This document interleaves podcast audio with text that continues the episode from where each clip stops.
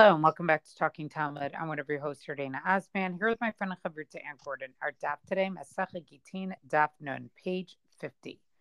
Well, our Gemara is going to continue to try to clarify and understand the Mishnah that we had at the beginning of this perek, uh, which basically gave an overview or discussion of um, what I would essentially call uh, all different types of, you know, different types of creditors, injured parties, lenders, women owed their ketubah, um, and what rights do they have in terms of where can they get their compensation as a creditor? What type of land are they allowed to right? Does, is it superior average? One of the categories that's discussed is uh, a woman who needs to collect her ketubah and there's also orphans involved as well. In other words there's heirs to that estate as well. And so the Gemara asks the following question, where the Mishnah says, right? A creditor cannot get payment of a, uh, of a descendant's debt, right? Of a of a um, uh, so in other words, let's say Ruvain lent Shimon money. Shimon dies. Ruvain wants to collect his debt, and he's going to collect it from Shimon's children. So you are only allowed to collect that payment from Ziburit, from inferior land. The Gemara asks here by Rav uh, Achadvoi Bar Ami. So Rav Achadvoi Bar Ami asks, Yitomim Shamru, when we talk about the orphans here of this Mishnah, Ktanim o Afil Gdulim, are we talking only about minor orphans? So, in other words, this would basically be a way of protecting minor children. Or do we even are we even talking about adults? In other words, anyone who's just an inheritor, who's an heir, you and and that state owed the estate owed somebody something, the creditor cannot come and take it from superior land, only from Ziburit from inferior land. So the Gemara goes on, it says, Takantiki Davor Rabbanan Gavi Yatame, right? Is this ruling an enactment that the rabbis made for the benefit of orphans, basically to allow them to pay off any creditor that they have with the with the land of theirs that's the, that's the least, you know, profitable or the or the least good. Liktanim Avor Rabbanan. So then it would seem that the rabbis made this for minors. The Likdolim Lo Avor Rabbanan the rabbis did not make this for adults because adult orphans, they could sell their land themselves. In other words, you don't need this protection because you only need this protection for a minor orphan because they can't necessarily sand, you know, settle the credit themselves, settle whatever, settle whatever they need to pay off themselves. So therefore, we say, okay, that estate can be settled, but only with the inferior land. Odilma, and then they're going to argue it the other way, right? That maybe this, you know, this is not eh, some type of rabbinic takana. Rather, the orphans are going to pay with inferior land. Why? Mishum masik atate demalva. Because it doesn't enter the mind of the lender at the time of the loan. Demis lova venafli nichnese kamiyatame. That the borrower will die and that the borrower's property will fall basically as inheritance to his, the orphans. Dahabele no el. Because if lenders really thought about that, then it would lock a door. In other words, if we really thought about the fact that the creditor may have to collect the debt or what he's owed from the children, nobody would ever lend money because why would anybody actually take that risk? And so, therefore, Hilkach Afilu Gdolim Nami. So, even adult children, right, in order to make lending seem more appealing, we would say that even for adult children, they only pay back from the uh, from the Zibuli. We want to make lending seem as as appealing as possible. So the Gemara wants to answer this, right? Which way is it? Is it that we assume who the rabbis are trying to protect is the Ketanim, right, and not the Gedolim, or is it the other way around that it's really even the Gedolim that are being uh, adult orphans that would be protected? So Toshma, come and learn, right? We're going to have a proof here. Titania by Akshisha, right? The elder by Yatomim Shamru Gedolim the orphans who the rabbi said had a rights as adults. We don't need to say anything about the minor ones being included. In other words, what the Braisa is basically saying is, is that when the Mishnah allows collecting only from the orphans ziburit from their worst lands, it's clear it's talking about both adult and minor children. It's talking about both Gedolim and Katanim. Gemara will reject that and say, Vidilma Hani Mili Yan Shvua right? Maybe the words of the Brisa concern only the issue of an oath, right? Maybe the Brisa is teaching us that the obligation to swear, right, when you're collecting debts from orphans, applies in the case of an adult as well as minor orphans. Maybe it doesn't apply to our case of the Mishnah. The katatan damid, because an adult is like a minor when it comes to their father's affairs. In other words, even uh, an adult orphan, right? Uh, if he doesn't know if his father paid, you know, the creditor, if he doesn't actually know, then um, maybe the creditor actually has to swear that the debt is still outstanding. But when it comes to the issue of collecting the debt from an orphan's, you know, ziburit lamb, right? Well, the Mishnah doesn't apply to that collection of debts and doesn't uh, it doesn't apply. So the Gemara then concludes here, right? What's the law? Yitomim shamrum gedolim. The orphans that the rabbis are talking about are adults.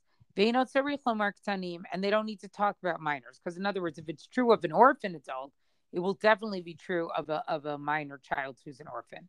And this is true whether or not the creditor needed to take an oath. And this also applies to the idea of only collecting from inferior land. In other words, that's something that, uh, uh, you know, automatic that this would always be true. And it, it's we don't need to make this the all the examples that we're giving are basically relevant to Gedolim. We don't need to worry. So obviously, then they also would be true about Katanim. And even in this case of when there's an oath that needed to take place, or for the law that's talking about inferior land. And I think this is an interesting passage because the you know the subject matter of Yitomim comes up in various areas of halacha, and I think it's always interesting because like when you hear the word orphan, right, in English or yatom, I think we automatically think sort of of minor children. And actually, here what the Gemara is saying is no, it's not minor children. When we're using the word yatomim, it basically just means an heir. But we're really talking about adult children who need to settle in a state, or adult children who would have to take a vow. We're not talking about how we protect minors because the it's almost like it's so obvious. Of course, we're going to protect the minors. The real question is, how does this interplay with adult orphans? Right. At some point, we're going to talk about an apotropos uh, uh, guardianship, right? That's going to apply. That would be in the case of the minor orphans. I want to note, I feel like another thing that we perhaps didn't spell out because in some ways it's so obvious and maybe everybody's already on the same page, but just in case anybody isn't, um, right? Like I feel like a lot of these things you'd say, well, just pay the inheritance from the bank account, right? Meaning from your cash, from your metaltelin, from your movable property, from your jewels, whatever. And this is like those kinds of payments, meaning if you're, let's say, the most simple in one way and very complicated in another, let's say we're talking straight up cash, right? That the government stands behind type of thing. Then you don't have to worry about ziburit and edit and benoni. Like it's it's not relevant because all cash is considered ed like it's the best of the best.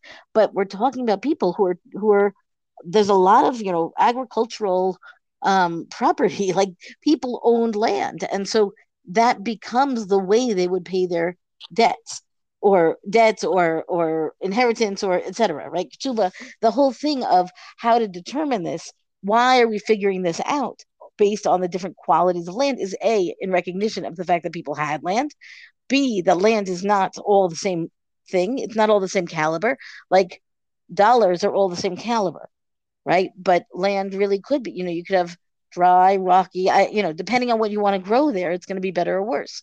Um, so right. I just wanted and I to know that, and I think that's why the Gemara had a lot of discussion before and yesterday's daf using biblical proof to be like, when you make a loan, it is assumed the loan is going to be paid out of this type of land, you know, or right, exactly, well, right, like that that had to be like almost halakhically clear from on a d'oraisa level from the Torah itself, because again, halacha's job is to make sure nothing is left unclear.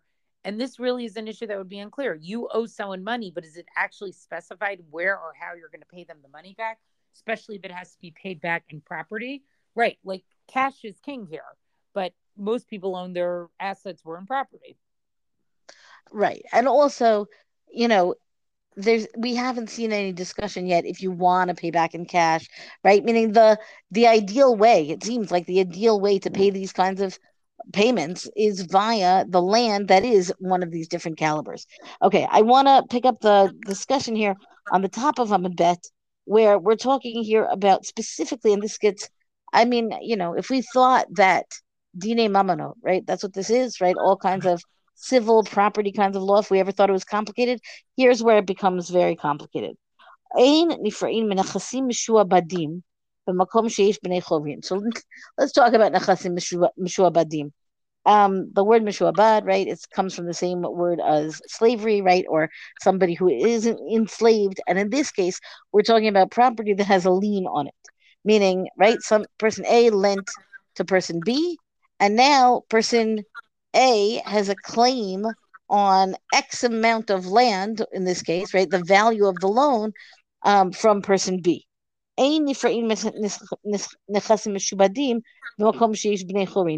if you have, now let's say person that same person B was the borrower.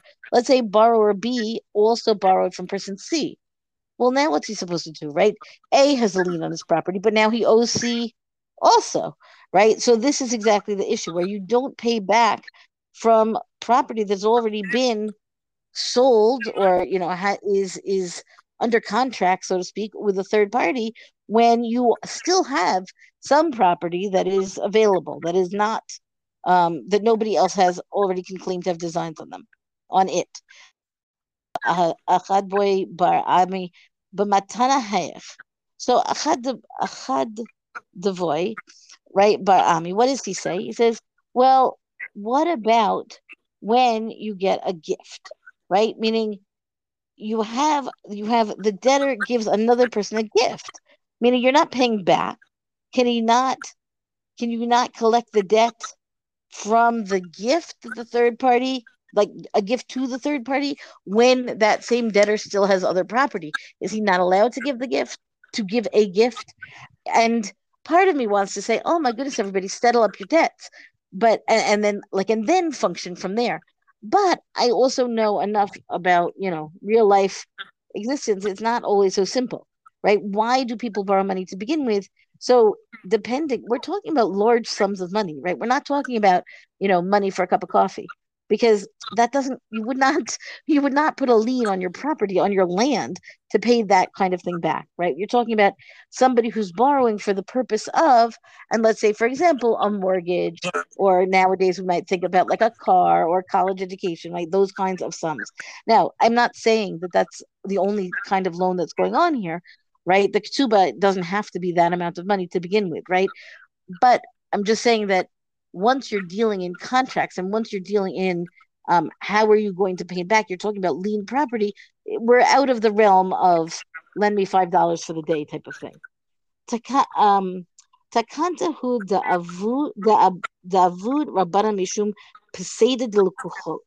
So here's what happens. The question is, do we not collect the money from lien property? Right? Do you not pay back from lien property be, that has already been sold, right?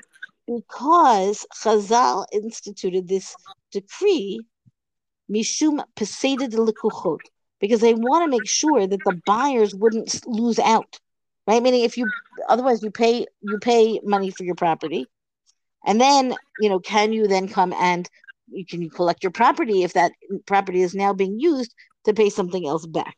So, aval batara de lo. So you might think then that in the case of the gift, where you're giving out from your property, let's say, then you have no loss to the buyer because the recipient didn't pay anything to begin with. It's just a gift. So this halacha of making sure not to have a loss to the recipient, to the buyer, is not going to apply. Okay. Odilma, so that's one argument. That's one side of it. Odilma matana nami ilavdi itle hanaa mine lo matana Hilkach ki peseda lukuchot dami or not? That's really the question, right? Do we want to say that it's going to apply to a gift as well? Because the recipient still gets some benefit, right? And he wouldn't have given him the gift if there weren't going to be any benefit, if he didn't need it or wasn't going to enjoy it or benefit from it, right? So then the loss to the recipient, it's like a loss to the buyer, even though he's a recipient, he didn't pay for it.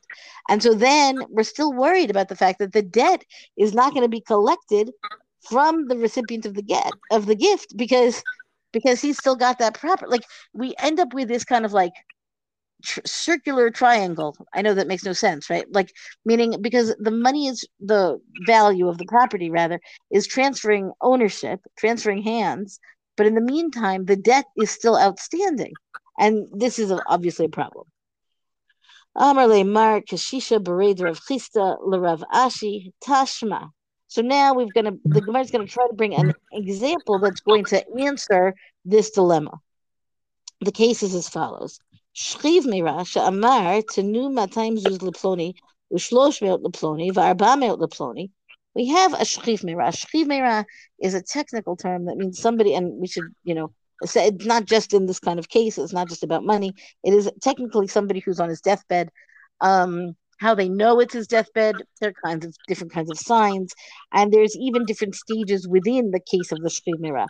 But this this term means specifically somebody who's on his deathbed, and and therefore, on his deathbed, he says, give so and so 200 dinar and so and so 300 dinar and 400 to the other guy, right?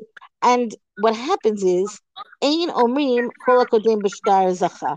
We don't say that whoever is first in this list would get the money first, right? You might say that if you write out a will and you don't know how much money there's going to be, you write out a will in advance and you plan it out, and it's going to go to the first person in the list first right? And maybe the last person there won't be anything left for. But in this case, we're dealing with a shchivmira, and it means like his words are like a contract because of his status of being on his deathbed. So we say we don't worry about the order. But but what happens then is if it turns out that somebody actually um, had a promissory note, right? Somebody owes money and you know it's against him it's against this guy who is doling out his possessions then it's clear that that money whatever he has already designated the first guy to get paid here is the creditor right? The lender he has to pay that off first before he can start bequeathing to anybody anything else now aval imamar tenu matayim zuz ploni so let's pay attention. The first line said Tenu matayim zuz ushlosh meot leploni, va'arba meot leploni. Give 200 zuz to this guy, 300 to that guy, 400 to that guy. This case, now we say, let's say he says, give 2,000, I'm sorry, 200 dinar to Ploni, V'acharav leploni, v'acharav leploni, meaning now he's specifying the order. Omrim Then we say the order matters because again, he's on his deathbed, and what he stipulates on his deathbed is law, basically. It's engraved in stone. Ein lo gove mishlefanav, ein lo fanav. Pranav. So what happens? Now you discover that he actually owed money, right? There's a promissory mo- note against him, but he said this person should get first, this person should get second, that person should get third. Now the creditor has to come and collect the money that is owed him from the last one of the people who he has bequeathed his money to. And if that's not enough, then he'll go to the previous. And if still not enough, then he'll go to the previous, like the first, you know, track it back from the end of the of the um, statements of, of inheritance to make sure that all of the debtors would get paid. Um, the difference of what the Shchiv Meira says becomes very important. The idea that the people who are owed money would get paid is also very important. Meaning the question of which order they get paid, where does the money does it come from the the original pot or does it come from the last guy until he's paid off enough makes a big difference. But at the end of the day, we like the Gemara, the halacha is very clear that even if somebody wants to give all his money away, he still has to first cover his debts. Right. And I think that's the part that's really interesting. Like you are not allowed to just say, "Oh, I'm not going to pay this back because I made my stuff ownerless." You're obligated to see what is it that you really owe. Right, right, exactly. And, and the right. I mean, which is logical but we know that people aren't always fair. So I think that's why it needs to be repeated. And and he Nebuch may not be around any longer to address all of this, right? but it doesn't matter because when you loan money, for example, right? It this is a kind of le- of loan that is done with paperwork, and the paperwork is going to attest to whatever he he owes. Right, right, right. Well, that's our daf discussion for the day. Rank us, review us on all major podcasts. Thank you to Michelle Farber for hosting us on the Hadran website. Let us know what you thought about this stuff on our Talking Talmud Facebook page. And until tomorrow, go and learn.